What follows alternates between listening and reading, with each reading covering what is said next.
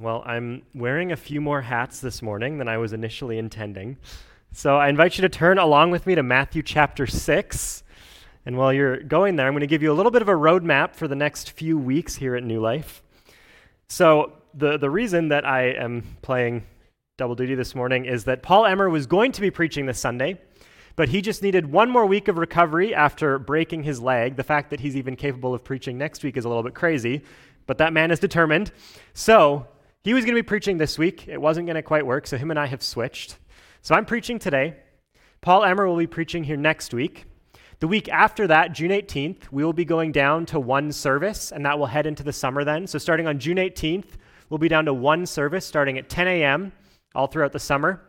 And then that following week, on June 25th, it is not only a baptism Sunday, but we will be starting a new series through the book of Psalms. Now, obviously, we're not going for 150 weeks. So, throughout the summer, we will be looking at just various Psalms throughout the book.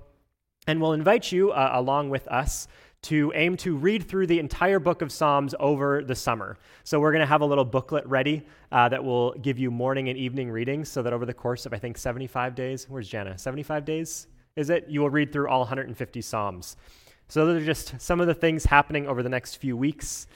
But, like I said this morning, we'll be in Matthew chapter 6. Kind of had a, a chance to do a bit of a one off, just having finished Second Peter, and now kind of just a few weeks until our summer series. So, I had a chance to pick to preach whatever I wanted, which is always a fun time. And so, we're going to be in Matthew chapter 6, verses 5 to 15 this morning. Let me read those for us. Jesus says, And when you pray, you must not be like the hypocrites for they love to stand and pray in the synagogues and at the street corners, that they may be seen by others.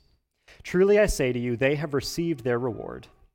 But when you pray, go into your room and shut the door, and pray to your Father who is in secret. And your Father who sees in secret will reward you.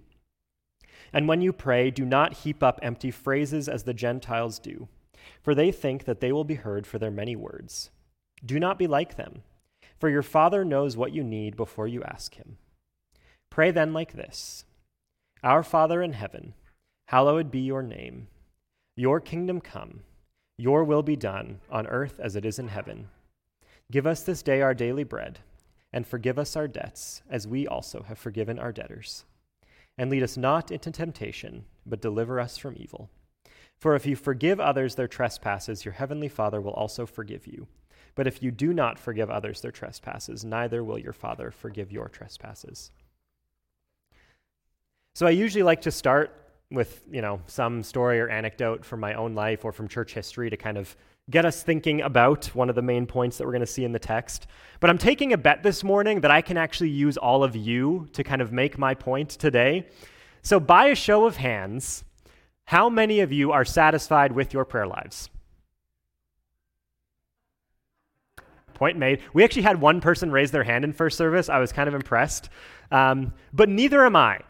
And so, with an opportunity to take a week and just study anything and then to come and talk about it for a while, I decided to study the Lord's Prayer for myself, to really dig in, um, and hopefully, by God's grace, if I have interpreted this correctly, to not only spur on my own prayer life, but also to help shape yours.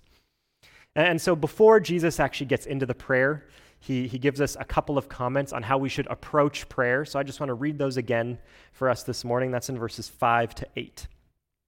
So he says, And when you pray, you must not be like the hypocrites, for they love to stand and pray in the synagogues and at the street corners, that they may be seen by others. Truly I say to you, they have received their reward. But when you pray, go into your room and shut the door, and pray to your Father who is in secret and your Father who sees in secret will reward you. And when you pray, do not heap up empty phrases as the Gentiles do, for they think that they will be heard for their many words. Do not be like them, for your Father knows what you need before you ask Him. And so, the first thing I want us to see this morning is how Jesus starts. He says, And when you pray. Not if, when. Jesus assumes that his disciples will be praying people. There's a quote that's been attributed to the reformer Martin Luther. We're not totally sure he said it, but, but we'll just go with it. The quote is To be a Christian without prayer is no more possible than to be alive without breathing.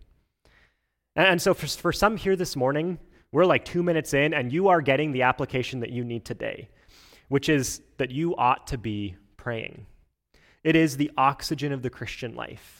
And it is through prayer that we will see much of our progress towards Christ likeness. So Jesus assumes that we will be a praying people as Christians. But Jesus is not just interested in us praying, right? He's not just wanting us to mindlessly kind of toss thoughts up towards God. He is interested in us praying rightly. And so he gives us two lessons on how we should approach God in prayer. And so the first of these is that we must pray with a right motivation. These instructions on prayer that he gives are situated in a set of three regular religious practices that he's commending and talking about. So, first, at the start of chapter 6, it's giving to the needy, and then he talks about prayer, and then he talks about fasting. And with all three of these, they come with the same promise. Jesus says, Do these things in secret, and your Father who sees in secret will reward you. And so, with all three, Jesus is telling us to not simply look like Christians in public in order to earn praise and the admiration of people, but rather to practice these things in order to please God, who is the giver of all good gifts. But prayer kind of sticks out among these three because, you know, it, it's pretty easy to give to the poor secretly, and it's pretty easy to fast secretly. But don't we regularly make a practice of praying in public? Minutes ago, Howard was praying from the stage. Was he disobeying Jesus? What, was he sinning by praying from the stage? Well, I don't think so. We need to let the rest of the Bible inform how we read what Jesus is saying. Throughout the New Testament, we see lots of public prayer.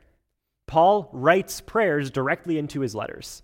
In the book of Acts, we see the early church gathering for prayer meetings to pray about various things.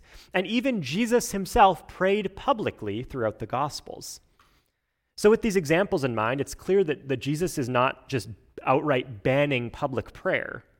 Rather, he is banning prayer that has a selfish motivation of appearing holy or pious to others. To make this super practical, it, it might just be worth saying, you know, a, a, Christian who is more apt to pray in public, say at, at a you know, prayer meeting or with friends, rather than in private in their regular daily rhythms, that person should really examine their motivation. Because our public prayer life, the ones that we do with others, should flow out of our own private prayers. But more than that, even if we are a people who pray privately and in public, we still need to be checking our motivations, checking ourselves when we pray in public. I'm very guilty of this one. Do, are, are we trying to sound smart and spiritual as we pray to those around us? I mean, you know, someone else at the prayer meeting is praying and you're already starting to like think through the first few sentences so you can really start it off with a bang, right? Uh, are we are we praying but actually just trying to preach to the people around us who we're praying for? Right? We we've all had this happen. A, a friend asks someone to pray for wisdom. You know, they've been offered a new job and they want wisdom to know take it or keep theirs and the person prays, "Oh Lord, help them to make the right decision and accept this new job." Like, well, no, you're not praying to the Lord, you're preaching to this person. Or, and I think this is the most egregious and probably the most common, are we using prayer as a way to gossip about other people in a way that seems a little bit holy? Jesus is clear that for what we are doing to truly be considered prayer, it must, be voted, must not be motivated by the hope of personal glory, but rather by the reward gained by drawing near to our Father. But more than simply draw, drawing near, we must draw near understanding the Father that we are drawing near to. So that's the second thing I think he's saying in verses 7 and 8 is that we must pray with a right understanding of God. So we have to ask the question again what is he actually saying we shouldn't do? What is he actually banning? Because we might think, oh, well, he's saying that we should not pray long prayers. Well, that's not true. Luke 6:12 this is about Jesus. In these days, he went out to the mountain to pray, and all night he continued in prayer to God. Okay, so he's not banning long prayers. Is he banning praying for the same thing more than once, maybe? Well, definitely not that either. In Luke 18, he tells a parable, and it says specifically that he told the parable to the effect that the disciples ought to always pray and never give up. And besides that, Jesus himself in the Garden of Gethsemane, we read, So, leaving them again, he went away and prayed for the, fir- the third time, saying the same words again. So Jesus isn't banning long prayers. He's not banning praying for the same thing multiple times. So I think what he is banning is approaching God as though you need to earn a hearing by your works. There's a really good example of this in, I think, like one of the coolest stories in the Old Testament. Uh, in 1 Kings chapter 18, in the showdown between the prophet Elijah and the prophets of Baal. It's a Sunday school story. A lot of you probably know it. I just want to read it this morning so we'll see the difference between praying to a God where you need to earn your hearing and praying to the God of the Bible. So, starting at verse 25. Then Elijah said to the prophets of Baal, Choose for yourselves one bull and prepare it first, for you are many, and call upon the name of your God, but put no fire to it. And they took the bull that was given them, and they prepared it, and called upon the name of Baal from morning until noon, saying, O Baal, answer us. But there was no voice, and no one answered. And they limped around the altar that they had made. And at noon Elijah mocked them, saying, Cry aloud, for he is a god. Either he is musing, or he is relieving himself, or he is on a journey, or perhaps he is asleep and must be awakened. And they cried aloud and cut themselves after their customs with swords and lances until the blood gushed out upon them. And as midday passed, they raved on until the time of the offering of the oblation. But there was no voice. No one answered. No one paid attention. We'll jump down to verse 36. In the meantime, Elijah gets people to literally cover the altar that he has built in water to make it really hard to burn. And then we read And at the time of the offering of the oblation, Elijah the prophet came near and said, O Lord, God of Abraham, Isaac, and Israel, let it be known this day that you are God in Israel, and that I am your servant, and that I have done all these things at your word. Answer me, O Lord, answer me, that this people may know that you, O Lord, are God, and that you have turned their hearts back. Then the fire of the Lord fell and consumed the burnt offering and the wood and the stones and the dust and licked up the water that was in the trench. And when all the people saw it, they fell on their faces and said, The Lord, He is God. The Lord, He is God. These prophets of this false God are trying to earn their audience. They're, they are shrieking for hours and hours. They're at the point of cutting themselves just to try to get their God to listen. But Elijah, after a lot of theatrics, dunking the altar in water, so, so there's no way that a human could light this thing on fire anymore, offers a simple prayer, and the true God answers. We, we see that our God is not like Baal or any other pagan God who needs to be enticed into listening to us. He simply hears the prayers of Christians. So we need not repeat ourselves over and over as if he is more likely to listen just because we've said it a lot. I think, too, with the same statement, Jesus is also banning praying without properly trusting the faithfulness of our God. In James chapter 1, James says it this way If any of you lacks wisdom, let him ask God, who gives generously to all without reproach, and it will be given him. But let him ask in faith, with no doubting. For the one who doubts is like a wave of the sea that is driven and tossed by the wind. For that person must not suppose that he will receive anything from the Lord. He is a double minded man, unstable in all his ways. So, so, this connection might be a little hard to see right? So, so Jesus is saying that we shouldn't heap up empty phrases, and I'm saying that what he's actually saying is we need to come to God trusting him. Those don't sound like the same thing, so let me show you why I think this is happening. So we're not to heap up empty phrases because our Father in heaven knows what we need before we ask. That's the reason Jesus gives. And so one of the, the motivations for heaping up empty phrases is just repeatedly asking the same thing because deep down we don't believe that God has heard us. Or we believe that if we just ask him enough times, that maybe he'll finally answer. Or I think worse than both of those, we think we have to ask in the right way, almost like magic words, that if we can just shape this prayer request just right, then God will listen. And Jesus is saying we ought not pray in these ways. If we do so, it shows that we don't understand the God who we are praying to. Jesus also wants us to see that the prayer is not about informing God about what's going on. I mean, he knows. He, he knows far better than we do. And it's also not about asking him enough to convince him to behave in a certain way. Besides, I mean, the Bible is very clear. God doesn't change his mind. Numbers 23:19, God is not a man that he should lie, or a son of man that he should change his mind. Has he said and will he not do it? Or has he spoken and will he not fulfill it? And so we don't come to prayer bargaining with God, right? Trying to offer that, that we will do something if, if in return He'll just answer this prayer. Because when we do that, we're, we're betraying a lack of trust. We're, we're showing that we don't actually trust God to act in goodness and in wisdom towards His people. And so we come and we ask, but ultimately we trust that He knows all things and that He will do what is best. Therefore, to go back to the exact words Jesus was saying, we don't need to just hit God with a barrage of words. We, we can simply ask Him and believe that He has heard and will act rightly. So, before turning to teach us directly about what to pray for, Jesus gives us two requirements for how we pray with the right motivation and with a right understanding of God. Now, as we jump into the Lord's Prayer, it's worth noting that these things we're going to look at, this is not an exhaustive list, right? Other places in Scripture offer us a little more about what we should pray for, maybe a comment here or there. This is a lot of it, though. So while we should let the whole Bible shape how we pray, this morning we're going to be focused primarily on the Lord's Prayer. So don't hear me saying these are the only things that you can pray for.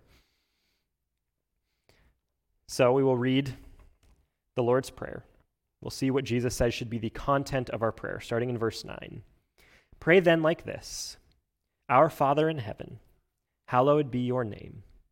Your kingdom come, your will be done, on earth as it is in heaven.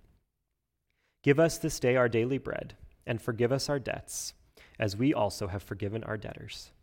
And lead us not into temptation, but deliver us from evil. For if you forgive others their trespasses, your heavenly Father will also forgive you. But if you do not forgive others their trespasses, neither will your Father forgive your trespasses. So, right away, we have to see that Jesus is offering them, he says to pray like this or, or in this way. So he's not saying, just woodenly repeat these words and you will have met all the requirements of prayer. He's giving us and his disciples then, he's giving them and us a, a model or a pattern, right? He's showing us what our priorities should be in prayer. So he gives us six petitions, three of them for God's glory, and three of them for our good. And this makes a lot of sense because if you asked me this morning, why did God create the universe? Why did creation happen?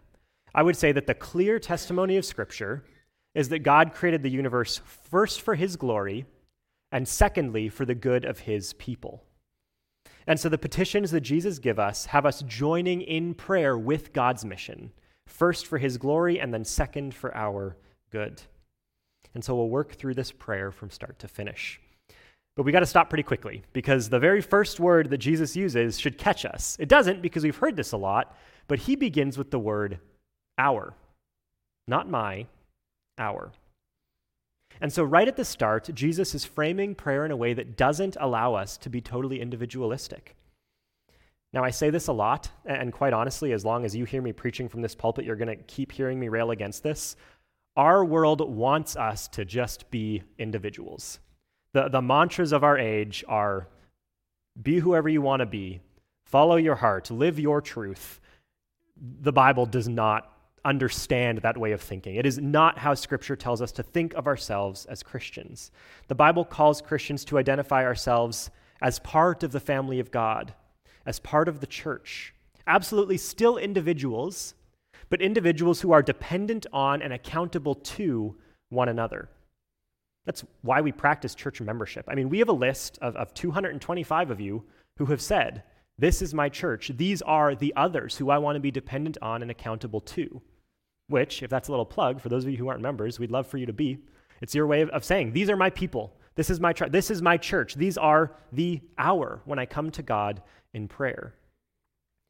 And so, prayer should be a time for us to acknowledge that God is our Father. And we're going to talk about Father, but, but it's the focus on our Father, meaning that we have brothers and sisters. Practically, then, our prayer should not be utterly self focused, but we should be praying with our church and other believers in mind.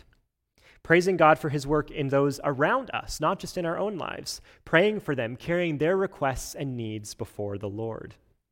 And so, with his very first word, Jesus reminds us that prayer should be corporately minded even when we are praying privately. In the second word, he tells us to pray to God as our Father. So we need to understand two theological categories here. Those are the categories of transcendence and immanence. And so both of those are, are big words essentially for how we describe who God is. So we believe that God is transcendent, meaning that he is completely separate from us. He is far above us, that he is holy and great and glorious. Or, I mean, to really simplify it, we believe that God is utterly massive to the point where we really can't comprehend him rightly. But we also believe, and this is what sets Christianity apart from so many religions, we believe in a God who is not simply transcendent, but is also immanent, that he is close, that he invites us into relationship with him. And that's what the word Father does it shows us his immanence.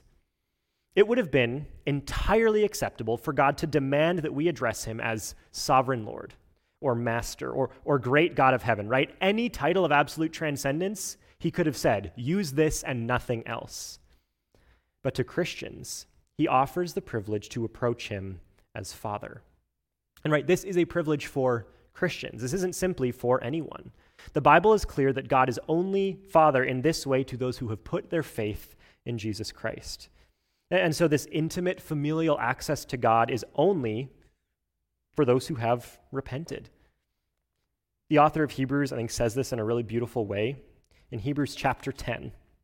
This is what he says Therefore, brothers, since we have confidence to enter the holy place by the blood of Jesus, by the new and living way that he opened for us through the curtain, that is, through his flesh, and since we have a great high priest over the house of God, let us draw near with a true heart in full assurance of faith, with our hearts sprinkled clean from an evil conscience and our bodies washed with pure water. So, for those who have fled to Christ to forgiveness, we have the beautiful privilege of coming to God as our Father. And so, as Father, we can be confident that He knows us intimately that, that he loves us, right? These aren't just words written on a page, but that, that God feels love for his children, that, that he will hear us, that he delights in doing us good as a father delights in doing good for his children, and that he is near to us.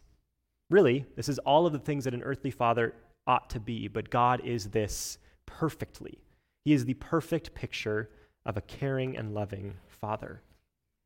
But as we've said, he is not simply Father, he is our Father in heaven. And so Jesus will not let us lose sight of God's transcendence. This, this immanence, this closeness with God, is really the great focus of our modern Western Christianity. I really believe that we have lost a sense of awe and reverence before God because, rightly, we have talked a lot about having a personal relationship with God, but in that, we've lost this reality that, that God is something very different from what we know that God is absolutely holy. He is absolutely different from us. He, he is absolutely above us infinitely in every conceivable way. Like, like we have no right. We, we should not be able to come to him. It is only by grace that he lets us. And so, here, again, what the author of Hebrews has to say, say about what right worship is. And worship is, or prayer is an act of worship. So the author of Hebrews says, Therefore, let us be grateful for receiving a kingdom that cannot be shaken and thus let us offer to God acceptable worship. And he describes that as worship with reverence and awe. And so we shouldn't think of prayer as just talking to God like a friend. That's part of the picture, but it's not enough. Because there are ways that I speak to my friends that would be wildly inappropriate to speak to God. I, I don't approach my friends with awe and reverence. Why would we do that? So, so there's a difference there. He's not simply friend, but I also approach God with far more confidence and familiarity than I would a king. And so Jesus is giving us an approach to God as our Father in heaven. Therefore, we must find the balance between a loving and intimate relationship of trust and security and a deeply reverential and respectful approach. We come before Him as we are, but we never lose sight of who He is. And so we come to Him as our Father in heaven. And then, as I said, Jesus gives us six things to pray for. And so the first of these is we would pray, Hallowed be your name, or to maybe un-King Jamesify that language a little bit, let your name be treated as holy. When the Bible talks about the name of the Lord, it doesn't mean his name like a collection of syllables, right? Like just, just uttering the name of God. God's name represents him, it's his attributes. When it talks about the name of God, it's talking about God himself, it's who he is. So ultimately, this is a prayer that God would be honored as holy in the world. This very first petition that Jesus tells us to pray has nothing to do with us. It is focused on God getting the glory that he rightly deserves. But this prayer should start with us. Because Christians desire to live for the glory of God, but none of us do this perfectly. And so, as we come in prayer, it's Father in heaven, help me to live in such a way that you get the glory you deserve. But then it should extend out to the many ways in which we see our friends, our family, other Christians, the world dishonoring the name of our God. Now, now, we could talk for hours about all the implications of that, all the different ways in which this happens. But the most obvious one, the, the thing that we should be praying for, I think, the most, is that people would repent of their sins and put their faith in Jesus. That is the only way that people go from dishonoring God to honoring Him. It's when they realize that there is salvation in no one else, and they come to Him for mercy. They come to be adopted into His family through the sacrificial atonement of Jesus Christ. And so that's the first petition that God would be rightly treated as holy and that he would get the glory that he deserves in the world. And the next two petitions are closely tied together with that one as well. So Jesus tells us to pray, Your kingdom come. Now we need to do a little bit of theology work here again to understand it, because there is a sense in which the kingdom has already come. We, we see that being proclaimed in the Gospels. John the Baptist says, Repent and be baptized for your sins, for the kingdom is at hand. Jesus says the same thing that the kingdom of God is breaking in during Jesus' earthly life. And right now, Jesus is reigning as the king of the universe in heaven. So the kingdom is here, but it's not yet fully here. And so we talk about this tension in theology, and we see this with a lot of things in Scripture, as the tension of already, not yet. Some of God's promises have been fulfilled partially, but we await for the, their total fulfillment when Christ returns. And so the kingdom is here in part. In fact, we see that this morning, right? So, so all of us here who are Christians, who have put our faith in Christ, we gather as representatives of the kingdom. Paul calls us Christ's ambassadors.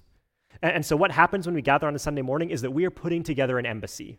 That's what we are doing. We are gathering here as an embassy of the kingdom of heaven. We are God's representatives here on earth. And it's not the building, because the church is God's people gathered. So it's uniquely in these moments that the kingdom is here, that we are worshiping on kingdom soil as Christ's ambassadors. And these embassies are set up all around the world right now, little outposts of the kingdom in the midst of a broken world. So there is an already element to the kingdom. But we should be praying for the future day when the kingdom comes in its fullness, when, when Christ returns and reigns over a new heaven and a new earth. We've, we've talked about this a little bit over the last few weeks, too, at the end of 2 Peter. So, so there is this bit of tension, right? Because we talked about the fact that God waits, that he is patient so that more people would come to faith in him. And so there is this tension of, of patiently trusting God's waiting, but also Jesus is clear we ought to pray that the kingdom would come. And so we trust God both in patience and in praying that, that He would bring it about, that, that Christ would return and the kingdom would come fully. And then Jesus also teaches us to pray, Your will be done on earth as it is in heaven. It's a simple petition. We want God's word to be obeyed, as it is in heaven, meaning perfectly. We pray that God's declared will would be obeyed in all the earth. And again, I think this prayer ought to start with ourselves, being aware of the ways in which we fail to do so, and asking that the Lord would strengthen us, would convict us, so that our lives first would be more conformed to his will. But from there, there are a lot of other things to pray for. We, we ought to pray that, that our governments would, would seek to see the will of God obeyed. We, we pray that laws would be put in place to end the slaughter of unborn children or to protect the institution of marriage, or to guard children from the dangers of ideologies like transgenderism. We, we pray that governments would establish and defend religious freedom everywhere in the world. We pray that our governments would do justice, that they would show no partiality based on age or skin color or language group or income or any other factor. In short, we pray for a just government that protects all who are made in God's image, rightly using the authority that Scripture teaches that God has given them. But we also ought to pray that God's will would be done by individuals. And again, we could list a million things, a million ways in which God's will is disobeyed. And so at the highest level, we pray for salvation, because that is the way that people come to conformity with God's declared will. Now, it's worth noting this petition, and really, I think these first three, they give us a right, God centered vision of prayer. With, these, with this petition, we need to let it inform the rest of how we pray. Everything else that we bring to God, we bring ultimately praying that His will would be done, which means when we're praying for the wrong things, we are, in essence, asking Him to ignore us and do what is actually best. We trust Him, we trust His sovereign will. And so, with these first three petitions, the eye is on God's glory that he would be honored rightly, that Christ would re- return and establish his kingdom, and that God would be obeyed in all the earth. And only after that emphasis has been established, the order is important, then Jesus turns to our needs. And he teaches us to pray, Give us this day our daily bread. And Jesus simply invites us to ask God for what we need. I think Jesus is using the word bread here really to stand in for all that we need day to day whether that is food or money or health or relational repair, whatever that might be. In short, this is the place in which Jesus tells us to come to God with our requests. In doing so, we acknowledge that we need God.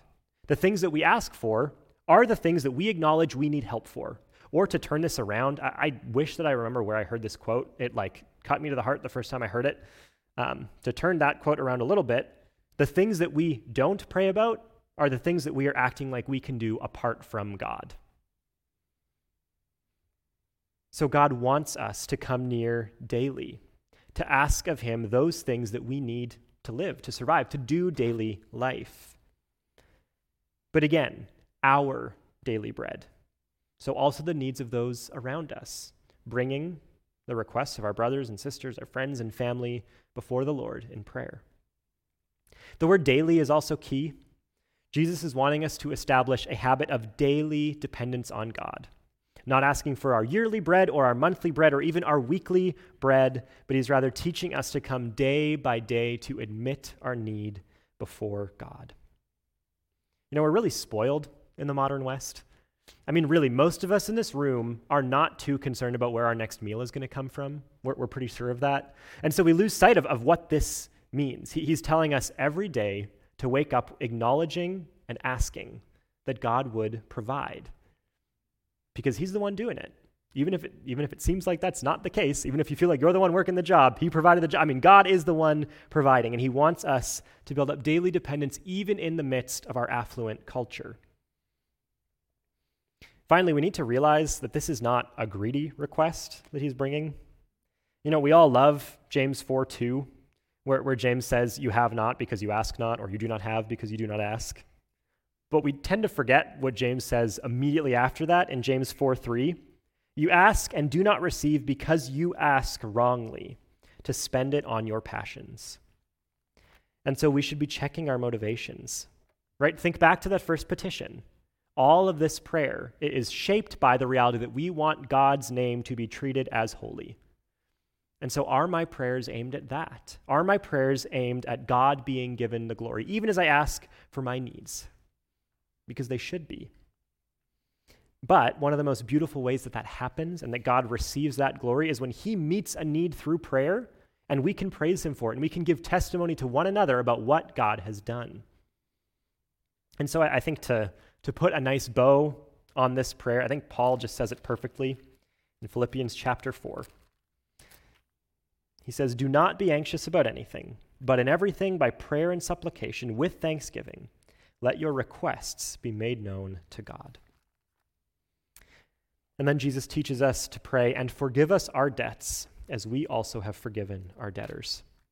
So we'll bring in verses 14 and 15 here because they're kind of saying the same thing. And let's deal with the hard part before we talk about exactly what Jesus is saying we need to pray for. Is Jesus saying that if we do not forgive others, that we will not be forgiven by God? And the answer is kind of, but, but not in the way that we immediately think.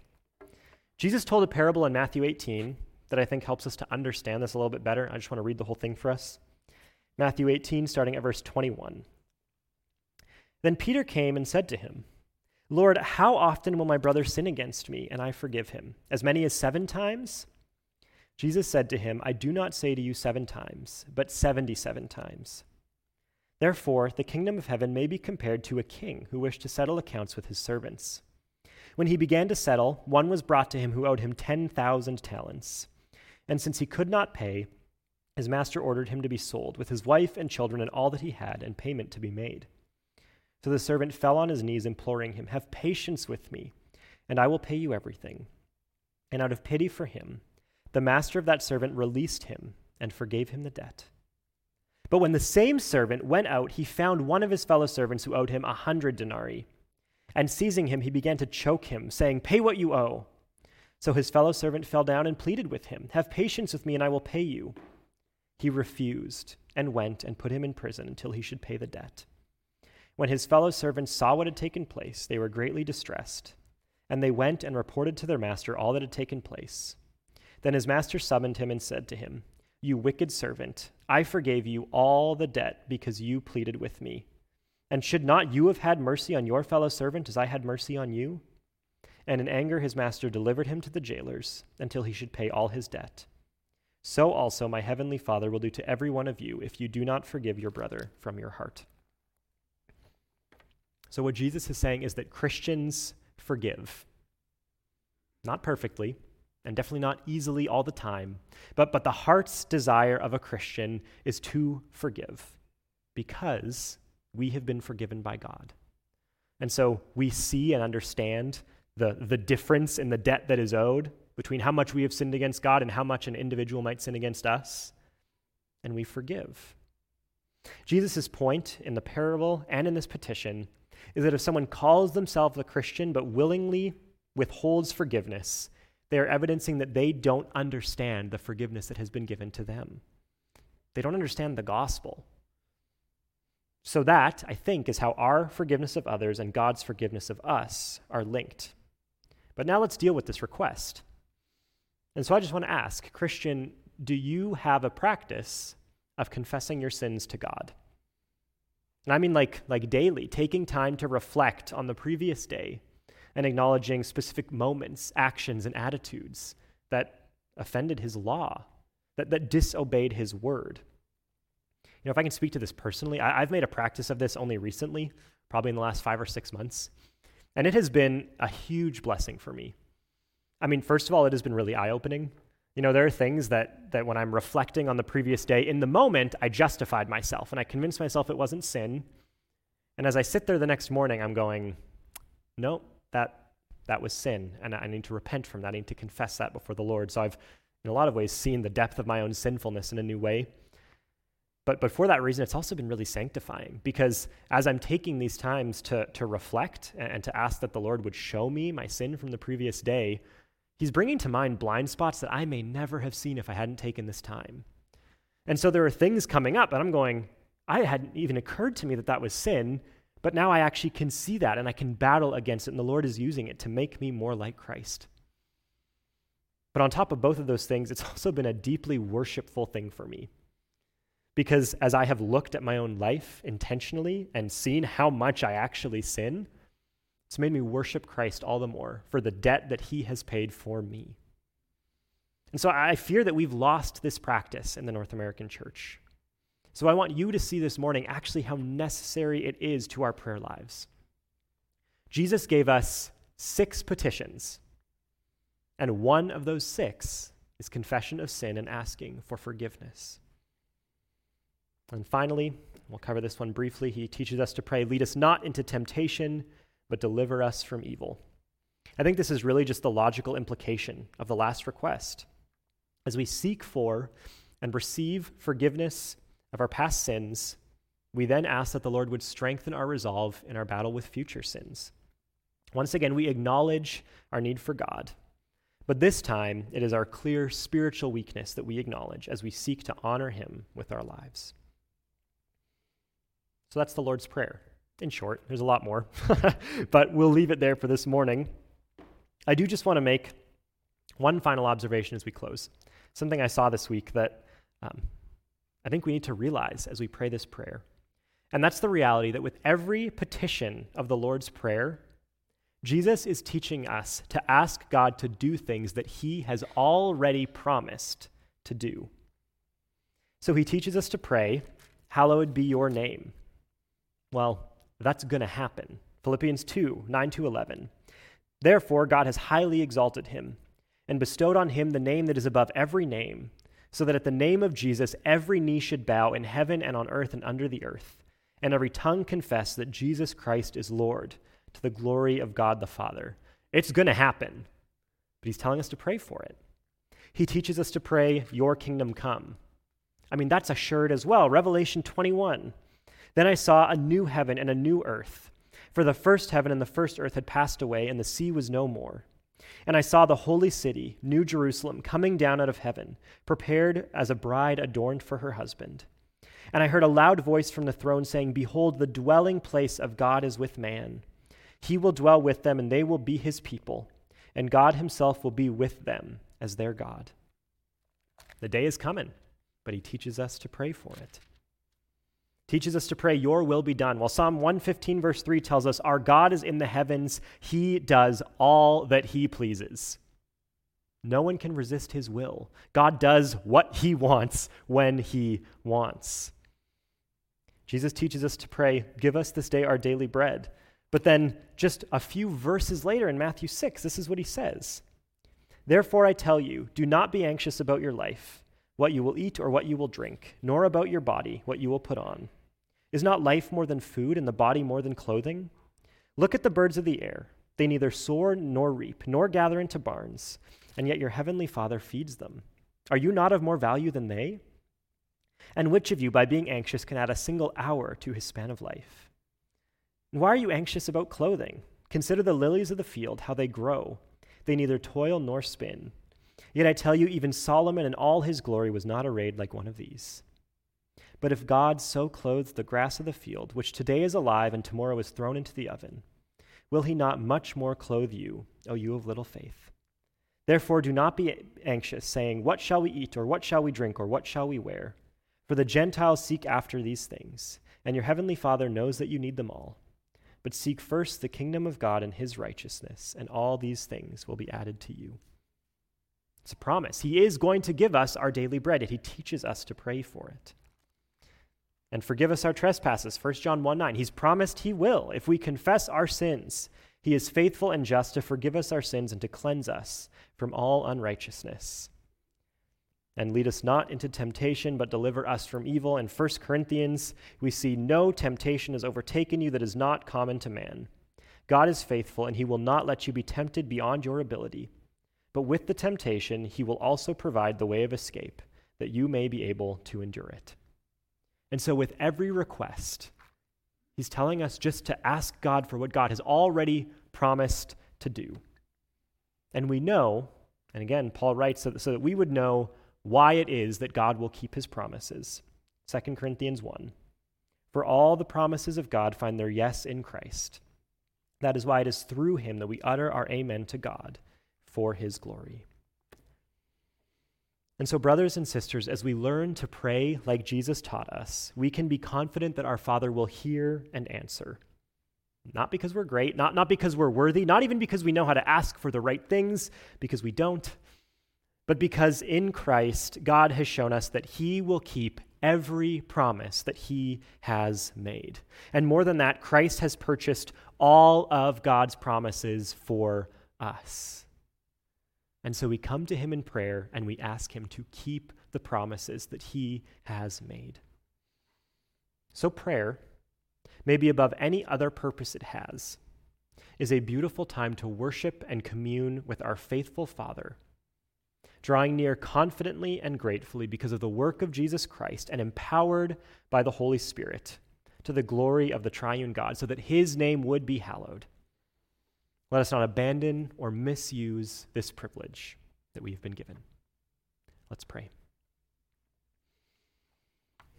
And so, Father, as we have been reminded today how it is that, that your Son taught us to pray, these things that He gave us, these, these emphases, these focuses that He pointed us to. Lord, we just ask that you would use these to reshape how we pray, that, that you would use these to form in us desires for the things that you want. That above all else, every prayer that we utter, everything that we ask you for would be motivated not, not by our selfishness, not by a desire for our own gain or our own advancement, but would be motivated by a desire for your glory, that your name would be hallowed here in this world. So, Lord, transform our hearts that that would be our desire. And by your Spirit, continue to teach us how to pray as we ought to. Amen.